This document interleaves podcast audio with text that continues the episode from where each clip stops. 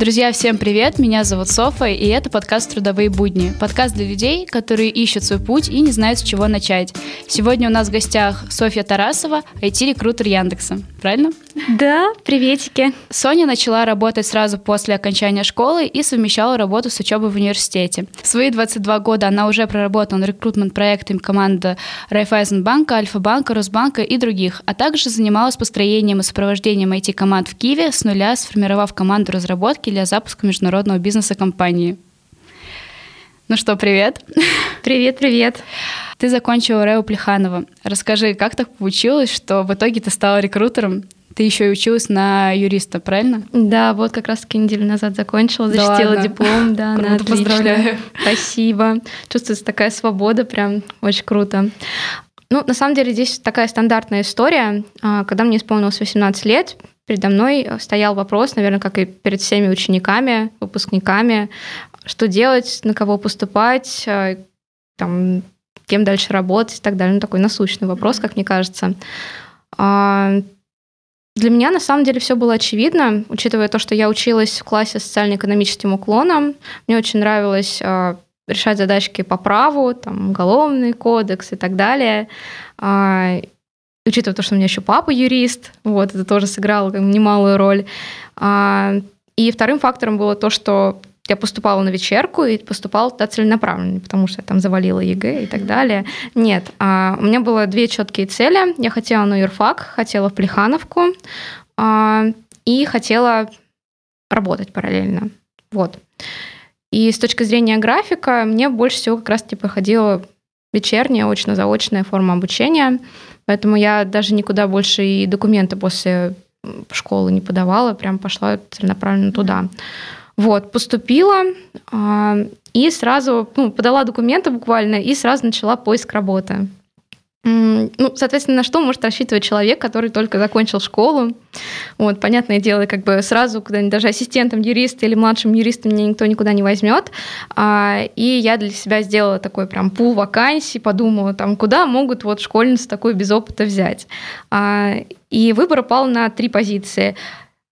Специалист колл-центра, секретарь на ресепшн и хостес. Третий вариант — хостес. Мне сразу как бы родители сказали: Соня, как бы, ну нет, сорян. Как бы, ну, во-первых, там ненормированный график работы, во-вторых, там как бы есть свои нюансы, в общем, опасность. Вот, и поэтому я выбирала между специалистом колл-центра и секретарем. Разместила резюме. Я буквально там год назад нашла свое самое первое резюме, уже как бы в роли рекрутера. Я посмотрела, подумала: господи, кто ж тебя на работу-то взял? Я просто Excel, короче, там написала неправильно. Я его написала по-английски, но как-то там то ли через просто X, там, то ли просто через C. Ну, в общем, не знаю. Хорошо, что рекрутер, который меня нанимал, просто, наверное, был такой же, как я, эксперт. Да, вот. В общем, да. Я начала ходить по собеседованию. Точнее, как это было? Я подала документы, параллельно сдавала ЕГЭ, вот, и смотрела там вакансии, мониторила. И меня позвали на первое собеседование. Это была позиция как раз-таки секретаря в кадровом агентстве. Вот, это важный момент, то, что это кадровое агентство, потому что они как бы специализируются как раз-таки на найме персонала в различные компании и так далее. Но я тогда вообще в принципе не представляла, что это такое, что это за бизнес.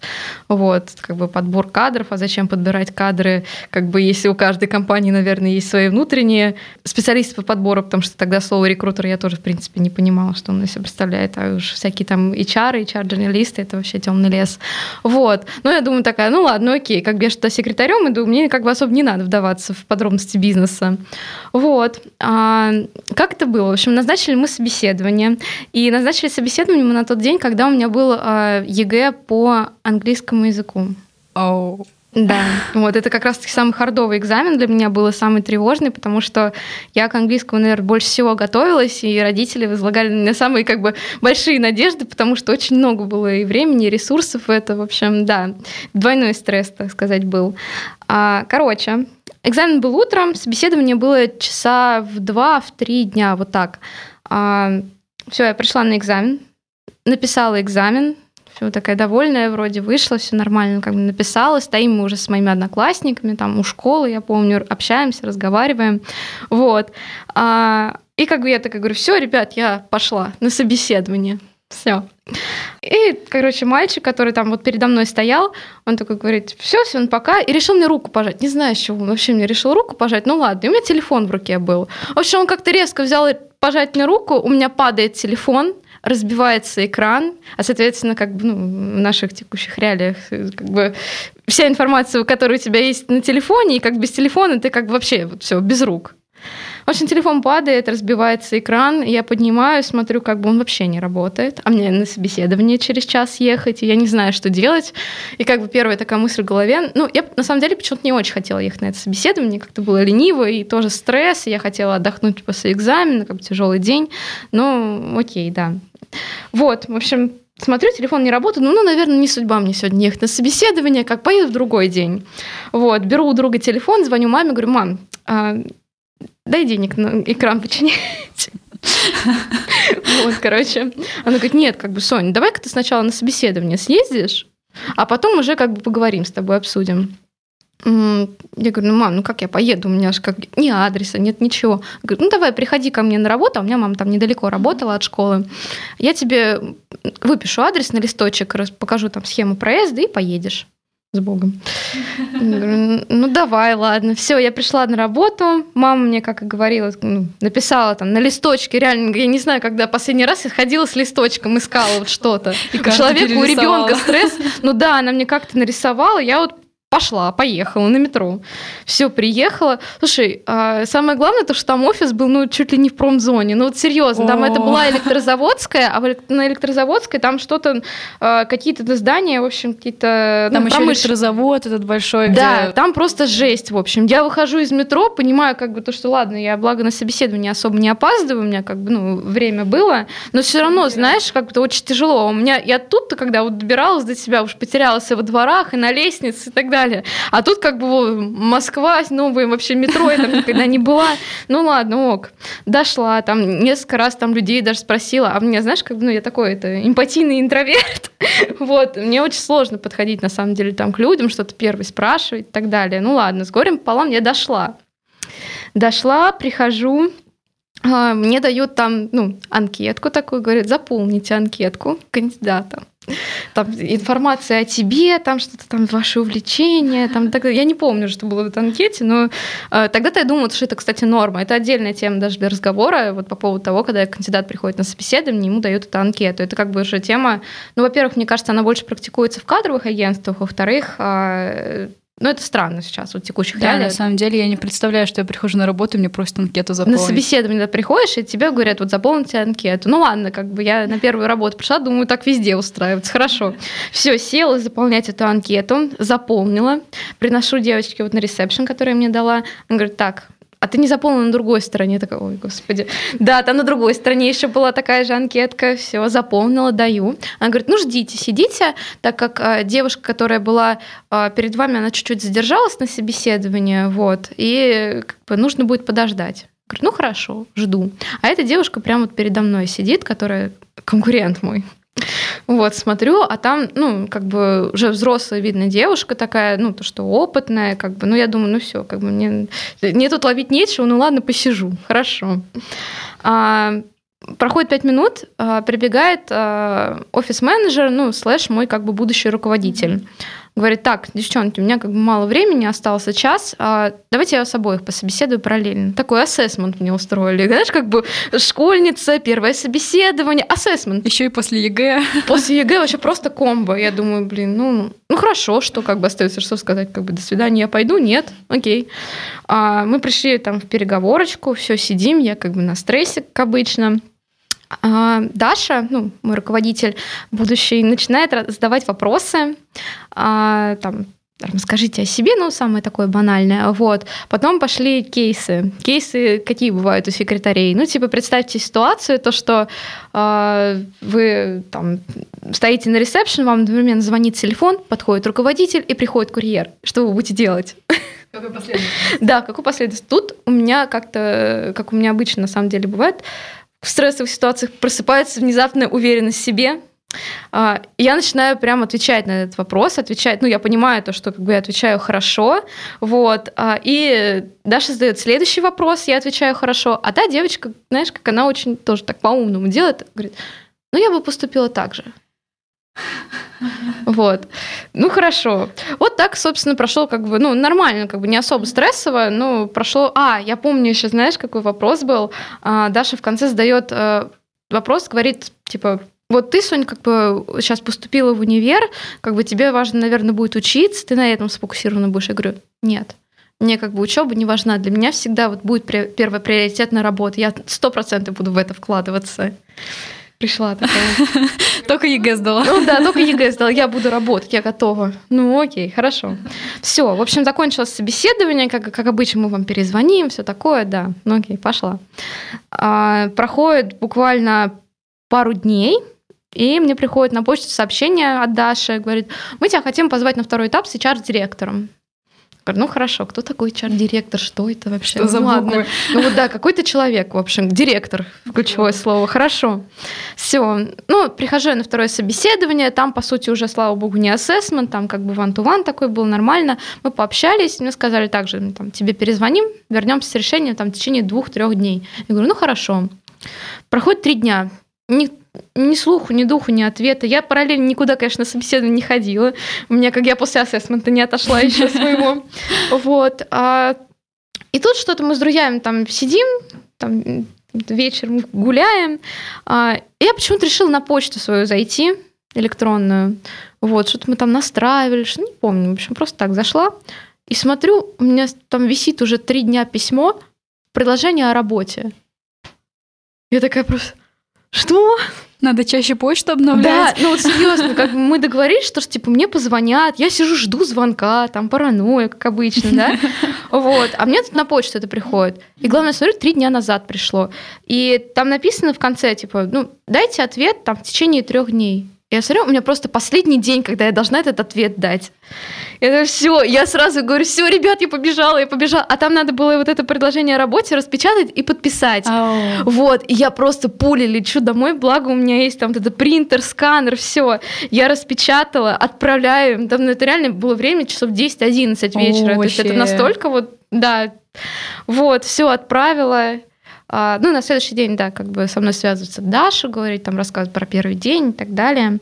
Вот. Ну, все, я вышла к ним на работу, начала работать секретарем, да. И, как я узнала там впоследствии, меня хотели уволить сначала. Почему? Хотели уволить, потому что... Ну, во-первых, было немножко сложно. Ну, это реально первая работа, и вот этот корпоративный мир, в принципе, он как бы, ну, отличается от того, что какие у тебя взаимоотношения, взаимодействия есть в школе. Вот, то есть как бы и люди, окружение отличается, то есть там не все такие, как ты, вот, школьники. И, ну, я немножко с задачами справлялась, потому что я такая достаточно медлительная, ну, по крайней мере, тогда была, вот, как бы я все не спеша делала и так далее. А там нужно было прям вот иногда, ну, прям распыляться, потому что это не просто был ты секретарь, который стоишь на ресепшене и все.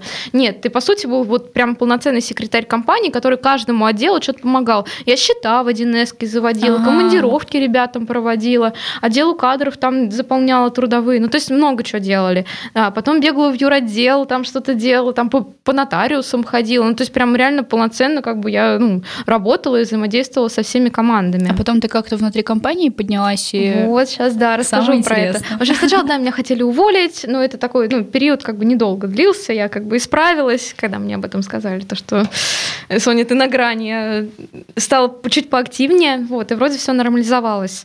А потом мы вдвоем работали на ресепшн, девочка, которая со мной работала, она меня всему обучала. Потом у нас в течение там нескольких месяцев ушла в другую компанию, я стала старшим секретарем, это было мое первое повышение, вот, и я сама потом девочку уже предыдущую обучала, вот, и, ну, так, адаптировалась хорошо. В общем, длилось это, наверное, 8-9 месяцев, и через этот период мне предложили перейти в команду IT-подбора ассистентом. Я вот очень странно на это отреагировала, потому что, с одной стороны, это какой-то рост, ну, однозначно, как бы... Мне нравится работать секретарем, я как бы уважаю эту профессию и все такое, но я, как бы, понятное дело, надолго не хотела задерживаться на этой роли, но вопрос вот переходить в рекрутмент прям полноценно для меня это тоже, ну это как... Я даже об этом не думала. Ну, предложили, задумалась, наверное, только в этот момент. Вот. Но одно дело, да, это как бы рост, а с другой стороны, я всегда для себя знала то, что вот есть две сферы, которые для меня вот точно неприемлемы, куда я не пойду работать. Первое – это бухгалтерия, потому что с цифрами у меня не очень хорошо, ну, как мне кажется, вот, и моему учителю математики казалось всегда.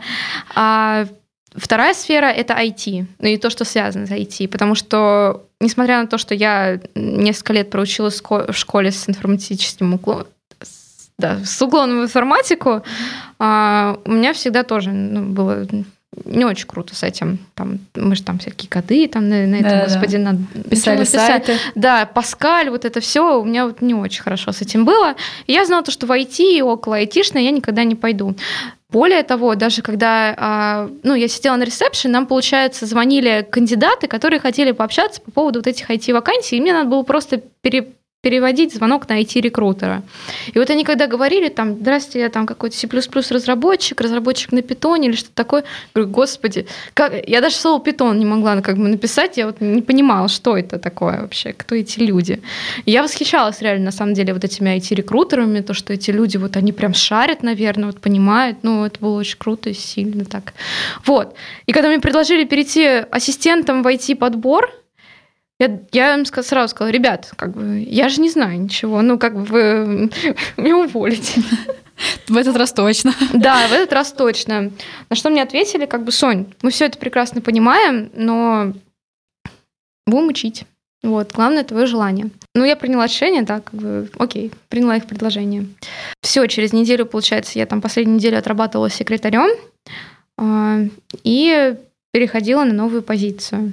Ну и начала работать. Как я начала работать? У меня, конечно же, был там ментор, наставник, который меня вот во всю эту историю погружал. Но погружение было такое, экстремальное, я бы сказала. Потому что в первый день я уже звонила тестировщику.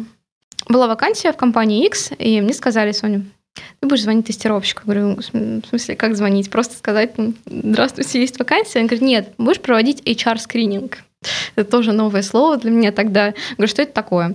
Говорит, ну, это первичное общение с кандидатом, там, проверка его там, мотивации, вообще, что он хочет, что интересно и так далее. Говорю, ну, хорошо, давайте. В общем, мне написали, я помню, прям такой текст, прям заготовленный, то есть со всеми вопросами, вот, которые я задаю, и все, чтобы максимально прям комфортно мне было. Но я как бы понимала, то, что я общаюсь с человеком, а не с роботом, и как бы человек может немножко отстраниться от моего скрипта, и мне тогда нужно будет уже самой как-то вот выруливать. Ну ладно. Все, я звоню этой девочке. Знаешь, вот я до сих пор вспоминаю, и сейчас, наверное, понимаю то, что вот этот первый звонок, он большую роль сыграл, потому что это была девочка, которая была максимально просто лояльно настроена к компании, которую, ну, вакансию, которую я предлагаю, и она была вот прям вот прекрасная, серьезно. Она не задавала никаких лишних вопросов. Она прям максимально подробно, детально отвечала на все мои дурацкие вопросы, потому что там реально были некоторые вопросы не очень, как бы я там еще пыталась импровизировать с ними. Но, в общем, она выдержала это, я выдержала это, и все вроде хорошо. Вот. Потом, конечно, последующие звонки были такие иногда и стрессами, потому что какие-то там каверзные вопросы задавали, ответ на которые я не знала. И все-таки сложно было общаться с людьми, когда ты не понимаешь, о чем ты с ними общаешься. Забавно, что тебе задавали каверзные вопросы, а не ты. Слушай, очень часто, кстати, вот вообще в работе задают какие-то такие непонятные вопросы, на которые даже отстраненные от вакансии, от работы, от всего. Ну, вот что-то такое непонятное. Вот. А кофе с печеньками у вас будет? Слушай, да, кофе с печеньками тоже спрашивают про какие-то... Я не вспомню, наверное, прямо вот сейчас, но есть такое, то, что очень часто рекрутеры задают вопросы, не связанные как бы прям напрямую с вакансией. Вот. Там чуть ли даже, знаешь, там вот спрашивают про ДМС, а вот какие конкретно клиники, а что в этой клинике, там какие услуги и так далее. Вот. А скидка мне будет? Да, но по сути, как я считаю, рекрутер должен знать ответы на эти вопросы, особенно ты, когда работаешь в инхаусе. Ты как бы по сути должен вот полностью 100% ориентироваться в том, какие бенефиты дает компания. Мне было как раз интересно спросить, во-первых, сложно ли было тебе попасть в Яндекс, где ты сейчас работаешь, и во-вторых, смотрели ли на твое образование, или был более важен твой опыт? Хороший вопрос, сложно ли было попасть в Яндекс. Ну, на самом деле, скорее смотрели, наверное, на мой бэкграунд, потому что я изначально как бы всегда позиционировала себя то, что я учусь на юриста, но мне хотелось бы развиваться в сфере HR, там, прокачиваться с точки зрения там, C&B, рекрутмента и прочих там, сфер, которые с этим связаны. Поэтому, наверное, на образование, мне кажется, особо никто не смотрел. Смотрели на опыт, смотрели на мотивацию. Ну и, соответственно, итоги, скажем так, технического интервью. Вот. А как-то так. А где ты вообще нашла эту вакансию? Ой, вакансию в Яндексе я нашла. Знаешь, нетворкинг — это очень крутая штука, особенно вот сейчас. Мне кажется, буквально даже лет 5 назад вот это не было так развито, вот общение по соцсетям, там, шеринг контактов и так далее. Собственно, нашла я вакансию в Фейсбуке. Это в какой-то группе или у какого-то человека? У человека. На самом деле это было так. До этого я работала в компании Киви, проработала там 2,5 где-то так, да, 2 с чем-то года.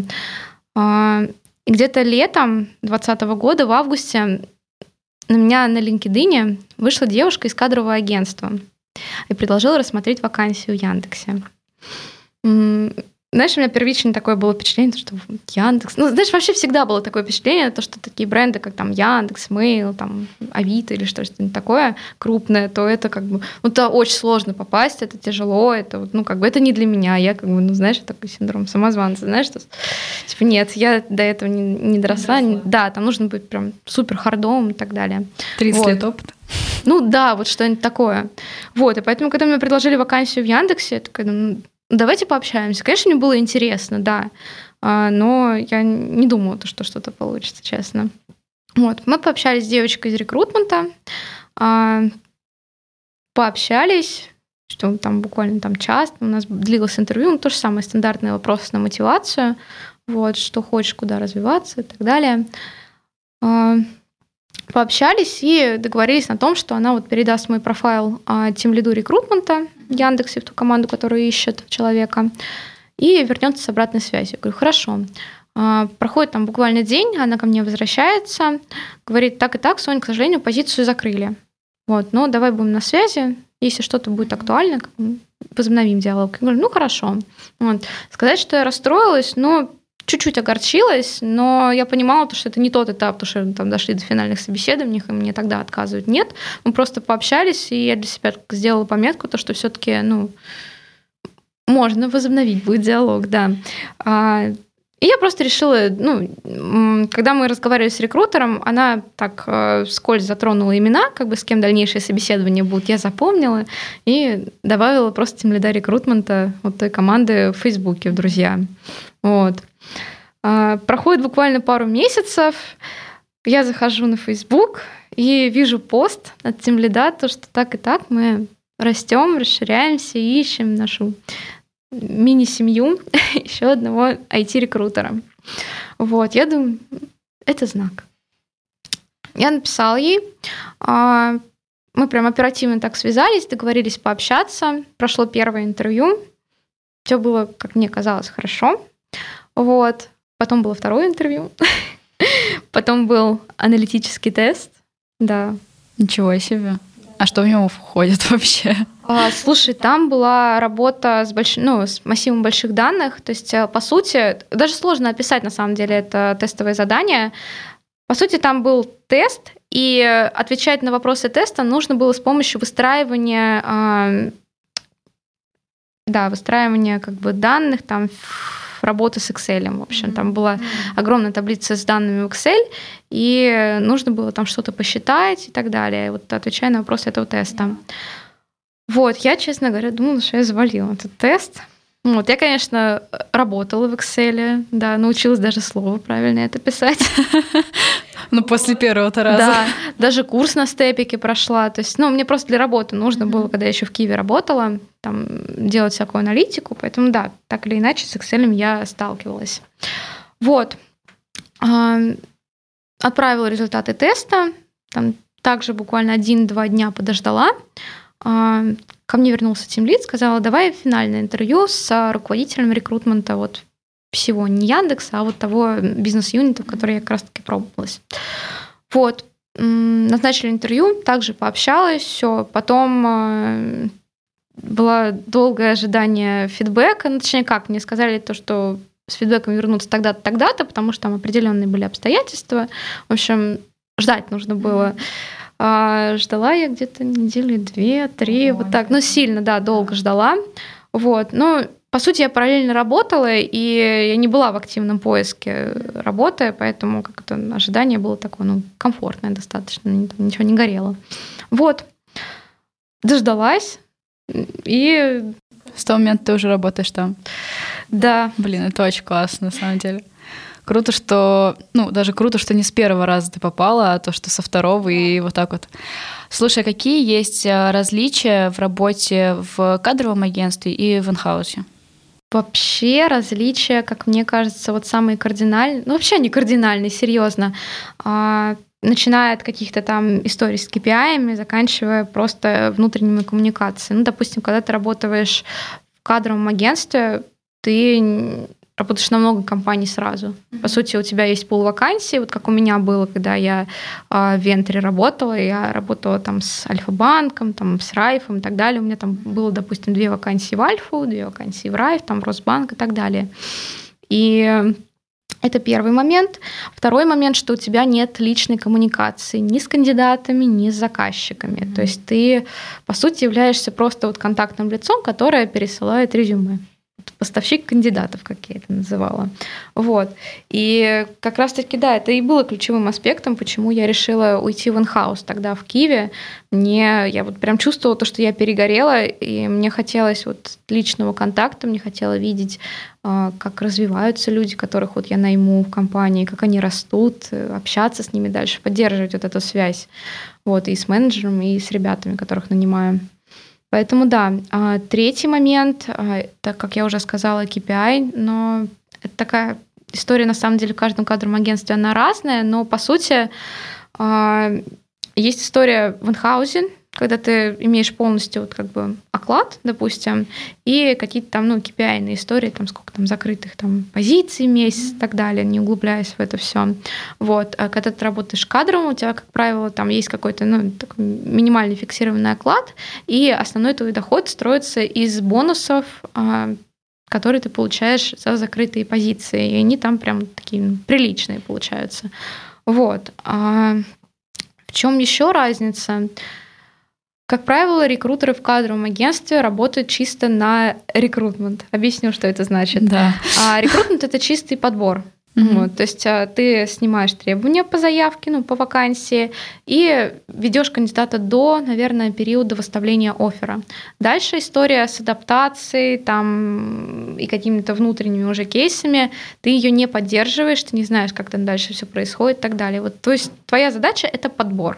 И работу с воронкой кандидатов. Когда ты работаешь в инхаусе, то, как правило, твое взаимодействие с людьми не заканчивается на оффере. То есть ты дальше его там также сопровождаешь по адаптации, работаешь с командами. Вот, допустим, как у меня в Киеве было, у меня прям были 2 выделенные команды, которые я сопровождала как такой маленький HR-бизнес-партнер или дженералист. То есть проводили там перформанс-ревью. То есть смотрели, правда, как вот люди работают дальше. Касались вопросов там CNB-шных с точки зрения там, фонда оплаты труда, ну, там работы с фотом, каких-то мотивационных историй. Вот. Ну, то есть, если кратко, то когда ты рекрутером в инхаузе, то твой функционал, он такой очень расплывчатый, да, и он шире, и он расплывчатый, и там можешь что только не делать, всякие HR-проекты, не знаю, я когда в Киеве работала, там базу знаний, допустим, вела, или в команде по адаптации участвовала, мы там всякие штучки классные делали для ребят, вот. Это интересно. И интересно, когда ты особенно боишься перегореть вот к этому рекрутменту 100%, и у тебя прям иногда бывает отдушины, когда вот ты там фигачишь, там много вакансий, и классно, что тебе есть на что переключиться, на какой-нибудь там проект или что там на ревью и так далее. Когда ты работаешь кадром агентства, вот самое важное, чтобы у тебя была мотивация чисто вот прям на подбор. Вот. Слушай, а большие компании типа Яндекса, они нанимают такие агентства кадровые, чтобы как бы им подобрали персонал? Просто если да, то для чего это делается, если у них есть внутри рекрутеры свои? Да, классный вопрос. Мне вот папа мой всегда задавал этот вопрос, типа, Сонь, как бы, а зачем вот эти вот агентства, если как бы есть и внутренние рекрутеры, как бы, зачем вас столько много? Да. Да. На самом деле ответ прост, потому что очень много вакансий, и ресурсов не хватает внутренних рекрутеров. Поэтому нанимаются такие агентства в качестве поддержки, помощи. И отвечая на твой первый вопрос, да, в Яндексе есть такая история. Практически во всех крупных компаниях они привлекают в помощь кадровые агентства. И даже не одно, а прям несколько. Вот, допустим, ничего себе. Да, допустим, когда в Киви работала и также в Яндексе, у меня прям даже там был один фрилансер, который мне также помогал, и одно-два там агентства кадровых. Вот. Слушай, ты сейчас работаешь не только в Яндексе, а вот в новом проекте Эйч. Хотела попросить тебя немного рассказать о нем, потому что так как он новый, не все о нем знают. Я просто на самом деле зашла на сайт, посмотрела, как бы я еще твою страничку посмотрела. Правда, очень интересно, и мне кажется, это очень классная штука. Типа ты просто берешь, как бы, получается, как бы покупаешь видео час, назовем это так, и общаешься с рекрутером, он тебе помогает составить резюме, что-то такое, правильно? Ну, в целом, да. По сути, как ребята себя позиционируют, это H, это сервис карьерных консультаций. Все так и есть. Плюс ко всему у ребят появились еще эксперты, которые помогают там разобрать, там, допустим, если ты дизайнер, там, помогают тебе там дизайн-ревью провести, там, портфолио твое разобрать и так далее. Если ты айтишник, тебе помогают там тестовое техническое собеседование пройти. Вот. Если говорить про раздел с HR-кураторами, то все ты верно отметила. Мы помогаем с построением карьерного трека, помогаем определить мотивацию, помогаем, в принципе, в трудоустройстве с точки зрения того, как пройти интервью. Также проводим тестовые собеседования, помогаем ребятам правильно, скажем так, отвечать на вопросы HR. На самом деле правильных ответов на эти вопросы нет, просто...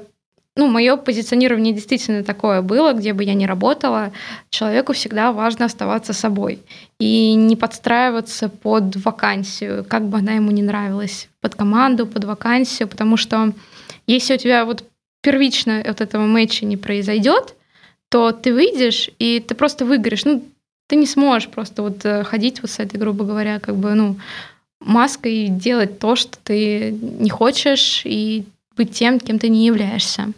Вот. Поэтому я стараюсь как раз-таки на каждой консультации и вообще, в принципе, на собеседованиях, когда вот с ребятами one-to-one общаемся, я говорю всегда, вот меня спрашивают, а как подготовиться, а что вот делать, а что вот на этот вопрос ответить? Я говорю, ничего. Ну вот правда, будь собой. Отвечай то, что ты считаешь.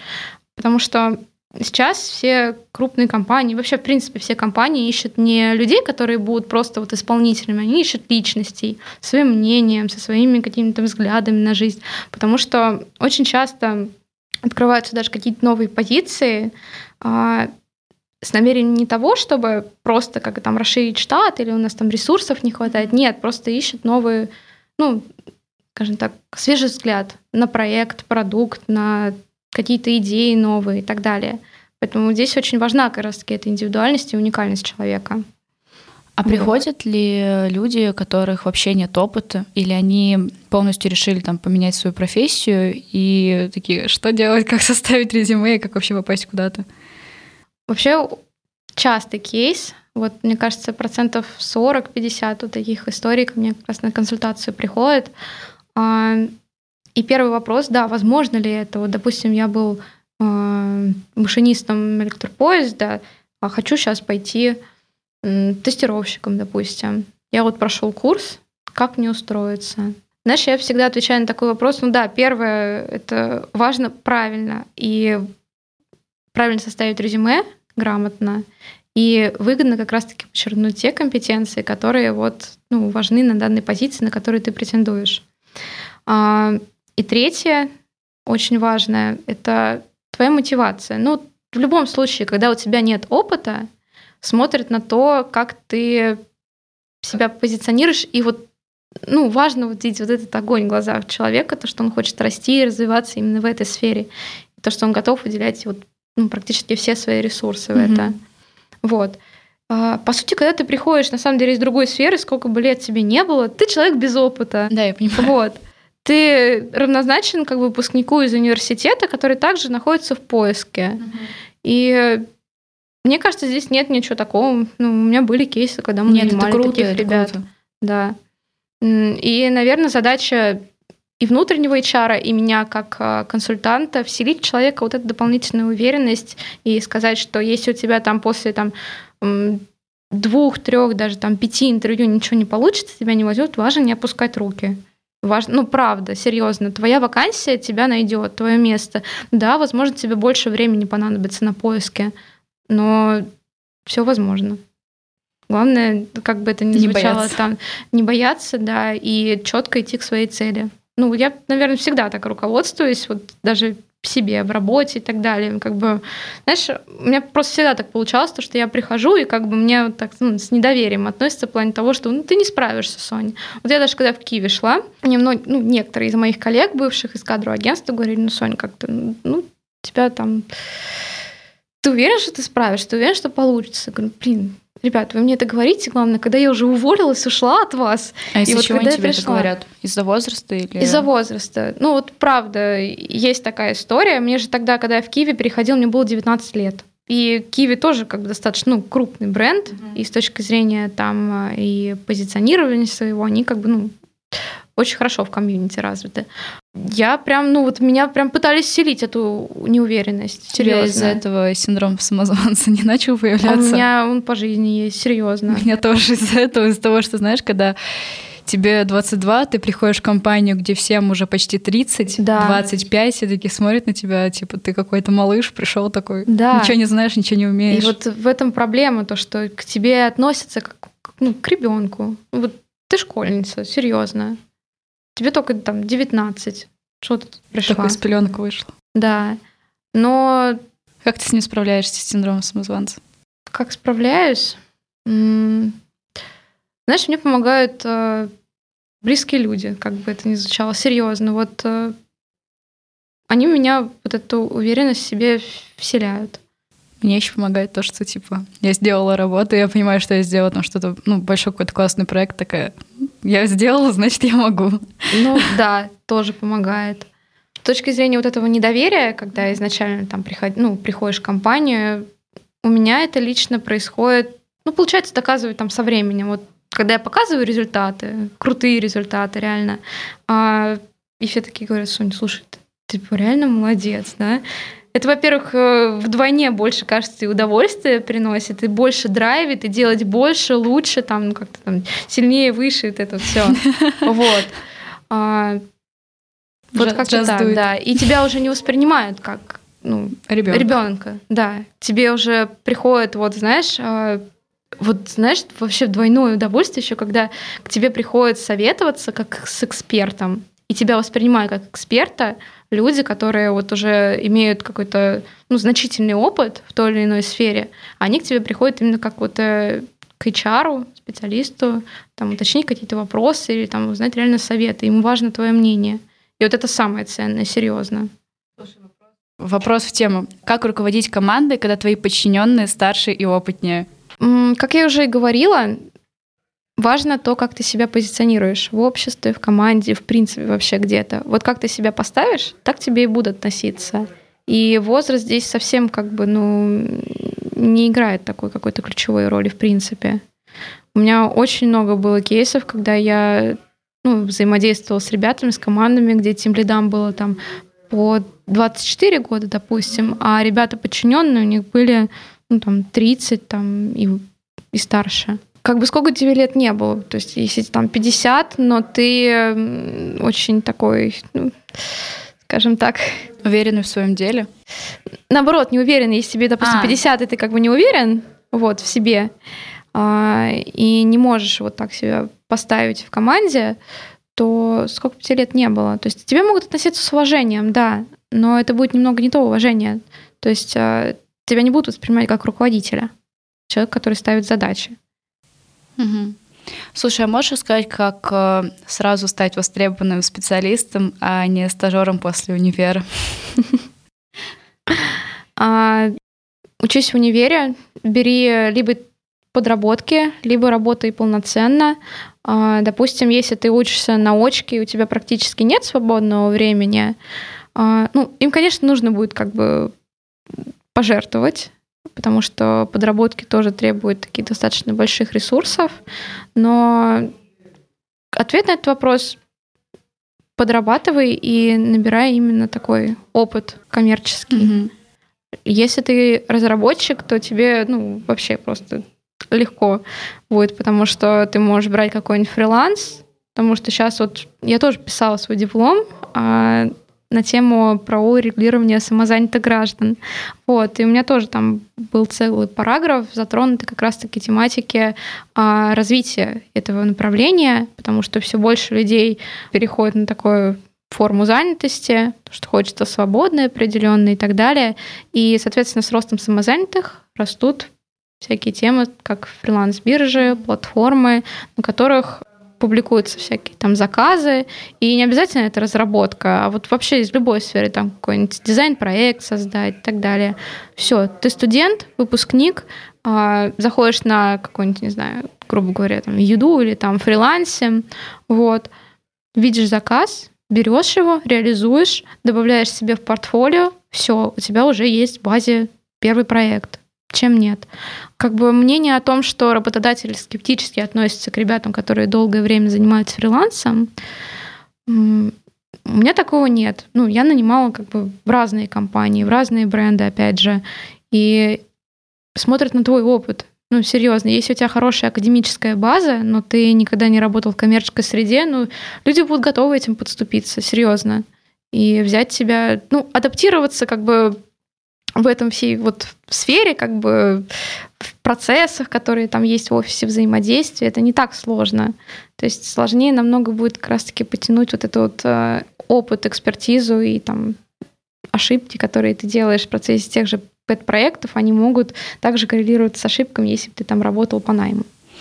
На самом деле, мне кажется, ну, я просто заходила на всякие такие сайты для фрилансеров, они, знаешь, как-то не внушают доверия, ощущение, будто либо там будет заказ очень странный от очень странного человека, либо там тебе, не знаю, не заплатят, кинут тебя вообще совсем этим, или возьмут твой дизайн, переработают его немножко и скажут, о, это наш дизайн, например. И я очень с недоверием отношусь к таким платформам. Мне кажется, на самом деле очень интересно, вот как искать фриланс. Первое, ну, во-первых, то, что ты сейчас отметила, как бы есть некоторое недоверие к таким платформам и так далее.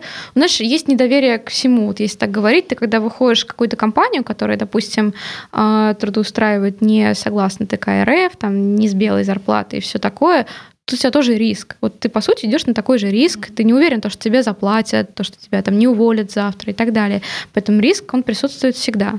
Тут вопрос, как бы ты как к этому относишься, насколько ты к этому готова. Это первое. Отвечая на твой второй вопрос по поводу того, где искать фриланс. Группы Facebook, Telegram-каналы, которые прям по стеку, допустим, там JavaScript Jobs или там Python Jobs, вот там прям публикуются и заказы периодически, и ребята публикуют свое резюме, вот такие-то проекты рассматриваю, как бы готов к работе. Те же самые биржи фриланса. Вот. Ну, кстати, телеграм-каналы сейчас это классно, да. Там... Телеграм-каналы вообще очень классные. И с точки зрения ресурсов, где можно искать людей. Слушай, мне кажется, у меня 40% вакансий закрывается. Ну ладно, 30-40 вакансий закрывается с помощью людей, которых я нахожу в телеграм-каналах. Да, я там очень на много что подписана. И даже делала... Ну, у меня у подкаста есть Instagram. Я там делала пост, типа... Вот как раз я Катю спрашивала, Ручек, у которой брала интервью перед этим. Я у нее спрашивала, где искать сотрудников, и она говорила, типа, вот группу в Телеграме, я там составила список, на который я подписана, спросила, типа, ну вот, окни мне, пожалуйста. Она говорит, да, типа, вот я тоже туда же размещаю, по сути, свои вакансии. Mm-hmm. И реально очень удобно, очень классно, прям лайк. Это факт, потому что вот я искала, когда... 3 года назад людей, ну, вообще не было так развит Телеграм в принципе. Люди так скептически даже относились, когда им писали, просто предлагали вакансии в Телеграме. Знаешь, у меня было, помню, аккаунта 2 или 3, потому что меня постоянно блочили. Я писала, предлагала вакансию, и меня блочили в Телеграме. Наверное, думали, что ты предлагаешь им быть кладменами. Ну вот серьезно. как бы не пишите мне в Telegram, я не сижу в Телеграме, это как вообще личный WhatsApp, мессенджер. Viber. И так далее. Ну вот вообще пишите мне на почту. Вот. Сейчас, слава богу, такого нет, и меня уже, знаешь, у меня такой собственный прогресс, меня 2 года не блочили в Телеграме. Даже не надо новый аккаунт создавать. Да. Грустно, наверное. Слушай, очень интересно узнать твое мнение по поводу денег. Как не бояться обсуждать деньги? Мне кажется, сейчас, ну, у многих моих знакомых, друзей есть такая тема, то, что вопрос денег очень страшный. Типа, как сказать, вот, сколько ты хочешь? Вот надо сказать больше, чтобы потом поторговаться с HR, условно. Или надо сказать ту сумму, которую ты хочешь, и настаивать на ней, например. Как правильно себя оценить? Наверное, такой правильный вопрос будет. Угу. Я, наверное, сначала отвечу на последний твой вопрос, как правильно себя оценить. Ну, тут все просто. Как бы заходишь на Headhunter или на какие-нибудь другие работные сайты и смотришь, как бы, сколько предлагают плюс-минус на таких позициях, на которые ты собираешься, как бы, пробоваться. Вот. Допустим, если ты уже специалист с опытом, ты можешь примерно также сопоставить вот свой текущий доход, свой предыдущий, допустим, доход на той же самой позиции. И вообще считается адекватным то, что когда ты переходишь, ну, из одной компании в другую на ту же самую роль, вот, то можно в целом добавить там плюс 15% к тому, что ты сейчас получаешь. Потом второй твой вопрос был про... Ну, я, в принципе, страшно про деньги говорить, да? Да, именно про вопрос боязни вот этого разговора о деньгах. Угу. Мне кажется, не знаю, в последнее время вот с кем не общалась, все говорят, типа, ну да, как вопрос денег в России особенно, это как-то вот сложно говорить об этом. Почему? Ну, почему реально этот страх присутствует? Не знаю, вот у меня он был как-то сам по себе возник. Ну, то есть... ну, что, в общем, деньги? Да, просто страшно про деньги говорить. Знаешь... Мне должны вообще платить, я могу бесплатно работать. Ой, это, кстати, отдельная история, тоже было такое... Я когда секретарем шла, у меня была зарплата, ну, не очень большая тогда, но для, как бы, когда у тебя вообще нулевая зарплата, и когда тебе предлагают, ну, условные там 30 тысяч, так и думаешь, на что же я такие деньги-то буду тратить? Вот серьезно, у меня реально такие мысли были, куда же эти деньжищи будут? И знаешь, я, кстати, первую свою зарплату потратила, я проставила с друзьям Макдональдс. Но это было такой, кстати, кайф. Вот это первая зарплата, и ты сама покупаешь, сама решаешь, на что ты их тратишь и так далее. Это прям кайф. Все, независимость. Да. По поводу денег. Тоже часто приходят, короче, к запросам ребята. И мотивируют, кстати, это тем, что, допустим, если вот ты попросишь чуть больше денег, чем... Ну, вот тебе нравится вакансия, ты начинаешь общаться с рекрутером, и он спросит твои финансовые ожидания, и ты боишься, если ты скажешь чуть больше той суммы, которую они там могут предложить, там, то все, как бы ваш диалог закончен, как бы нет никаких вариантов. Всё. Да. А тебе это, как бы, компания интересна, и ты готов все-таки вот чуть-чуть, ну, продвинуться чуть ниже по вилке. Вот такая история есть, да, согласна. Что делать в такой ситуации? Ну, все просто. Как бы говоришь свои в целом реальные вот адекватные финансовые ожидания, которые там ты предварительно помониторил по Headhunter, сопоставил свои текущие зарплаты и все такое. Вот. Говоришь, но при этом обозначаешь то, что важно при этом посмотреть на задачи, которые будут передо мной стоять, на проекты. Угу. То есть надо посмотреть вот на пул задач, на зону ответственности, да, на загруженность. Ну, прям на загруженность не надо, просто как бы, ну, стоит отталкиваться в этом от задач. Угу. И если что, как бы готов обсудить. Вот так. Ну, то есть ты первоначально, да, должен дать понять рекрутеру, там, тимлиду, то, что ты готов двигаться. И то, что ты готов обсуждать, в принципе, деньги. Да. А еще хотела спросить, когда ты вот уже работаешь в компании и, ну, хочешь, например, чтобы тебе подняли зарплату, например. Угу. Во-первых, когда можно просить, сколько ты уже должен, типа, отработать как минимум, и насколько больше можно попросить, ну, примерно. Угу. Смотри, существует такое негласное правило, то, что нужно отработать компанию, ну, как минимум полгода, угу, чтобы начинать уже выходить таким диалогом. Есть разные кейсы. Допустим, когда вы на входе договариваетесь с человеком, то, что вот мы сейчас тебя берем вот на такую зарплату, угу, но вот в течение там полугода или там нескольких месяцев если все хорошо, то перейдем вот на эту сумму. Вот. Но это прям отдельные истории. Если по общим правилам, так скажем, говорить, негласным. То да, негласным, конечно же, то минимум полгода нужно отработать, вот, чтобы приходить к руководителю с таким диалогом. Либо, если ты не знаешь, как подступиться к руководителю, переживаешь, и тебе нужен совет. В компаниях, опять же, где я работала, таким советником выступал твой HR, рекрутер или бизнес-партнер. Вот. Ты, по сути, вообще в компаниях как бы HR, он такой психолог. Ну, серьезно. Ты да, как бы, слушай, с какими только вот историями ко мне не приходят. Там чуть ли как бы там не в семье что-то такое посоветоваться, а как помочь, а что это сделать, там, а как собаку перевести, если я там из другого... Ну, в общем, правда. Слушай, на самом деле для меня это такой сюрприз был, когда мне Катя об этом говорила, я такая, блин, типа, серьезно, вот настолько, она говорит, ко мне реально приходит, там, типа... У меня проблемы, я такая, да, в смысле? Да, серьезно. Знаешь, я вот честно сейчас задумываюсь поступать в магистратуру на психолога. Правда. Мне кажется, это очень поможет. Это очень полезный скилл. Ну, более того, у нас же нет, по сути, такого образования, которое считается вот прям профессиональным к HR. Ну, допустим, там, если ты поступаешь в медицинский, ты там будешь там врачом и так далее. Если ты там на юриста, то юристом. А вот как бы если ты... На кого ты поступаешь, чтобы быть HR-ом? Да, ну, может быть, на менеджера. Нет. Ну почему? HR... Менеджер — это кто? Управленец. HR — это человек... Вот, это HR, который как бы human resources, человек, который взаимодействует с людьми, но как бы это не управленец. Поэтому у тебя есть даже три опции. Там, поступить, да, на управление персоналом, на какую-нибудь там HR-аналитику есть, там вот новые направления, либо на социологию, либо как раз-таки на психолога. Потому что HR, особенно когда он внутри компании, выполняет как раз-таки роль, вот, скажем так, сглаживания конфликтов, решения каких-то сложных ситуаций. Вот. В общем, если ты человек, которому хочется поднять себе зарплату, ты идешь к HR, узнаешь у него, как это сделать. Во-первых, узнаешь, ну, возможно ли это сейчас сделать, насколько корректно это будет в этот период конкретно сейчас сделать. И самое главное, как подойти к руководителю и как ему это преподнести. Вот. На все эти вопросы ты должен получить ответ от HR. И уже, как правило, существуют такие истории, как one-to-one. Ну, как правило, да, они сейчас так существуют.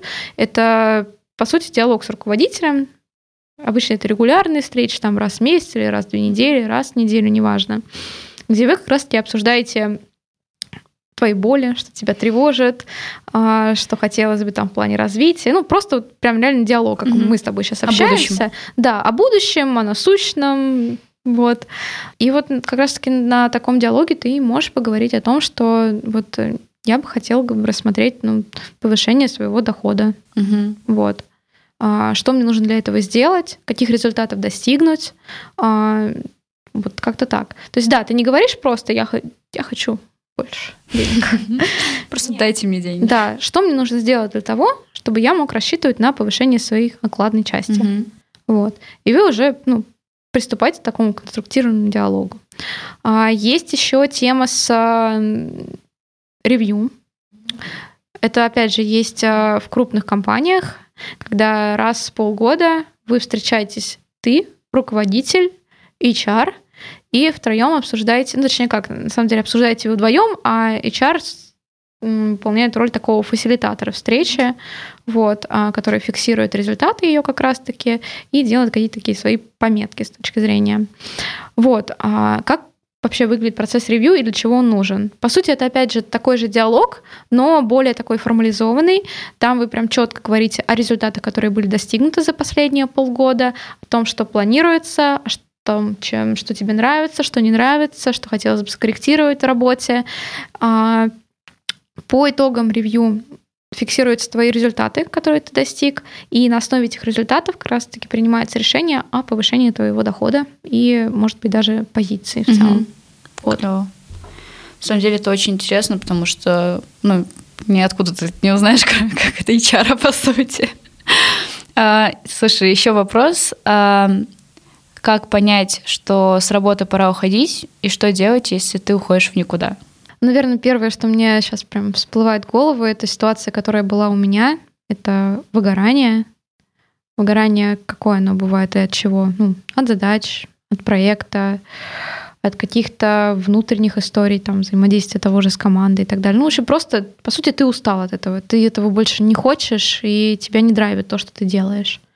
Вот это, наверное, и есть выгорание, и одна из причин, когда стоит задуматься об уходе или каких-то кардинальных даже изменениях того, чем ты, в принципе, занимаешься. Если уходишь никуда, все зависит, на самом деле, от тебя, серьезно. Ты почему ты решил уходить никуда? У тебя есть какая-то, допустим, грубо говоря, подушка безопасности, то, что ты уходишь, и у тебя есть какая-то помощь и материальная, и какая-то еще, то, что ты можешь позволить себе уйти в никуда и какое-то время посвятить либо отдыху, либо поиску нового места, себя и так далее, да. Вот, порефлексировать над этим всем. Слушай, насчет выгорания, не очень хочется выгореть и уйти. Хочется, наверное, понять это заранее и как-то решить это, чтобы не уходить в итоге. Можно ли как-то определить выгорание заранее? Чтобы предотвратить вот это выгорание, нужно всегда уметь разговаривать и строить диалог с руководителем, опять же, с командой, чтобы не было такого. Вот на моей практике я работала с этим. И очень часто ребята приходили, приносили заявление на стол и говорили: «Все, я ухожу». А когда ты начинаешь с ним проговаривать это, грубо говоря, даже не экзит-интервью проводить, а просто по-человечески с ним садишься и говоришь: «А что случилось? Почему? Ты куда уходишь?» Говорит: «Никуда я не ухожу». Я, имеется в виду, никуда, просто ухожу. А почему так? Что тобой движет вообще? Я устал. Я не могу просто это делать. Я не хочу. Мне это не нравится, это и это. Говорю: «А ты разговаривал с Мишей, с руководителем своим?» Говорит: нет, не знаю, нет. А что, можно было поговорить? А что, да, можно было поговорить? Да, если у тебя есть что сказать, если у тебя это внутри назревает, и какой-то дискомфорт, или что-то хочется поменять и так далее, ты всегда должен идти и говорить об этом. Компания всегда, если это нормальная компания, заинтересована в том, чтобы у вас были долгосрочное это сотрудничество с человеком. И особенно, если у тебя есть какие-то, тебе не нравится, как работает этот процесс, и у тебя в голове ты понимаешь, что мне это не нравится, я знаю, как это сделать лучше и по-другому, я же рядовой сотрудник, я ничего не могу сделать, кто меня послушает? Нет. Надо забыть реально эти мысли. Если у тебя есть что сказать, ты идешь и говоришь. Это обо всем вообще, про любое. Очень важен открытый диалог. Главное понять, что ты работаешь в нормальной компании. Если ты работаешь продолжительное время, и тебя что-то держит, значит, тебе нормально, и значит, для тебя это нормальная компания. Не бывает нормальных компаний в принципе. Что такое нормальная компания? Для каждого человека свое понимание этого. Мне, допустим, важно, чтобы было оформление ПТК, белая зарплата и ДМС. А кому-то другое важно. ДМС это? Добровольное медицинское страхование, да. Спасибо. В общем, бенефиты какие-то определенные. А для другого человека это совсем не важно. Для него будут какие-то другие процессы важны. Поэтому нет ответа, опять же, на вопрос, нормальная компания. Я думаю, что люди боятся прийти с этим к начальству, потому что не знают, как начальство на это отреагирует. Вопрос тогда: а серьезно, ты давно работаешь в этой компании, не знаешь, не проверишь. Ты не узнаешь, да, если не проверишь. Тем более, если ты хочешь уволиться, что ты теряешь. Серьезно, да. Ты же все, уже мосты сжег все. Иди поговори. Уже, считай, заявление написано. Ты написал заявление. Принеси его в рукаве просто. Мне ничего не нравится, на тебя как-то плохо реагирует. Да. Такой: я увольняюсь. Это первое. И второе: а что произойдет, если ты просто придешь к человеку и скажешь, выйдешь просто к нему на диалог: я хотела бы с тобой поговорить, есть такое, у меня внутреннее переживание, то, что я выгораю, я мне тяжело с этим-то работать и так далее. Что ты потеряешь? Ничего. Правда. Ровным счетом. То, что на тебя какую-то плохую рекомендацию дадут или что? А за что? Просто начальник немного... А это уже история про персоналии, не про... не про тебя лично вообще. Если начальник он такой, он ты с этим ничего не поделаешь. Это правда. Мы подобрались к концу. В чем кайф твоей профессии и в чем возможные минусы или то, что тебе просто не очень нравится, если вообще такое есть? Ну, я этим, правда, живу. Ну, вот я живу своей работой. Я как бы могу поработать в выходные, могу поработать там вечером поздно и так далее. Я просто не воспринимаю свою работу вот прям как работу, то, что я должна прям это делать, что такое, да, у меня есть какие-то там условные там KPI, скажем так, и так далее, но нет, я кайфую от того, что я делаю, кайфую от общения с новыми людьми, кайфую от общения с людьми, которые там, ну, экспертные в своей области, и я учусь у них при этом, они чему-то учатся у меня, я учусь у них. И очень круто, что в HR ты реально постоянно чему-то учишься, постоянно какие-то новые кейсы, у тебя отсутствует, в принципе, рутина. Ну, рутина, она как бы только в том, что ты, ну да, ты занимаешься подбором, допустим, если я рекрутер, но ты подбираешь не просто вот что-то там, какой-то, не знаю, какие-то вещи, допустим, не знаю, там в магазине. Нет, ты каждый раз, у тебя новый кейс и новый человек, живой человек, с которым ты общаешься. Это очень круто. Очень круто, когда ты с теми же кандидатами начинаешь общаться на какие-то даже такие сторонние темы, более... Ну, допустим, вот я сдавала там диплом, защищала. Мне несколько моих ребят, с которыми мы сейчас процессимся, допустим, в Яндексе, там, пожелали удачи и так далее, потому что вот мы можем реально с ними спокойно об этом говорить. Это очень круто. Постоянное взаимодействие с людьми. И особенно круто, когда ты видишь, что ты нанял человека в команду, вот ты нашел, а он там растет, развивается. И по сути, когда ты HR, ты, ну, как бы это ни звучало, ты меняешь вот жизни людей, потому что вот человек выходит на рынок, и ты приходишь ему такой с вакансией, и вот переносишь его аккуратно, бережно своими ручками вот новый мир, вот эту новую компанию, новые процессы, потому что работа, она, ну, это, наверное, 70-80% нашей жизни. И когда человек ее меняет, у тебя очень многое что меняется. А HR — это проводник в этот новый мир. Вот. Ты как будто ребенка нового воспитываешь. Каждый раз новый ребенок. Серьезно, это очень круто. Так это грустно смотреть, как они взрослеют. Не, наоборот, очень круто смотреть, как они растут и взрослеют в компании. Да, здесь даже вот наоборот. Здесь серьезно нет минуса. Блин, это очень круто, что ты так кайфуешь от своей профессии и получаешь от работы максимальное удовольствие. Что ты можешь посоветовать начинающим специалистам в этой сфере, да и не только в этой, в принципе? Кайфовать от того, что они делают. Серьезно, быть всегда открытым, максимально честным с собой и с окружающими людьми. Когда ты общаешься по вакансии с кем-то, с HR, с руководителем, то есть открытость, честность, искренность и не обманывать себя в своей мотивации. Серьезно. Если ты идешь на позицию разработчика, если как бы тебя интересуют какие-то не очень чистые цели с точки зрения там какой-то материальной, да, она как бы материальная мотивация, она присутствует, но нельзя ее ставить на первый план, потому что по практике такая мотивация держит человека максимум там полгода в профессии, там, на новом месте и так далее. Здесь важно, чтобы ты реально кайфовал и любил то, что ты делаешь. Вот. Очень клёвый совет. Друзья, спасибо, что слушали выпуск до конца. Надеюсь, он оказался очень полезным для вас. Подписывайтесь на подкаст, пишите комментарии и услышимся в новом сезоне.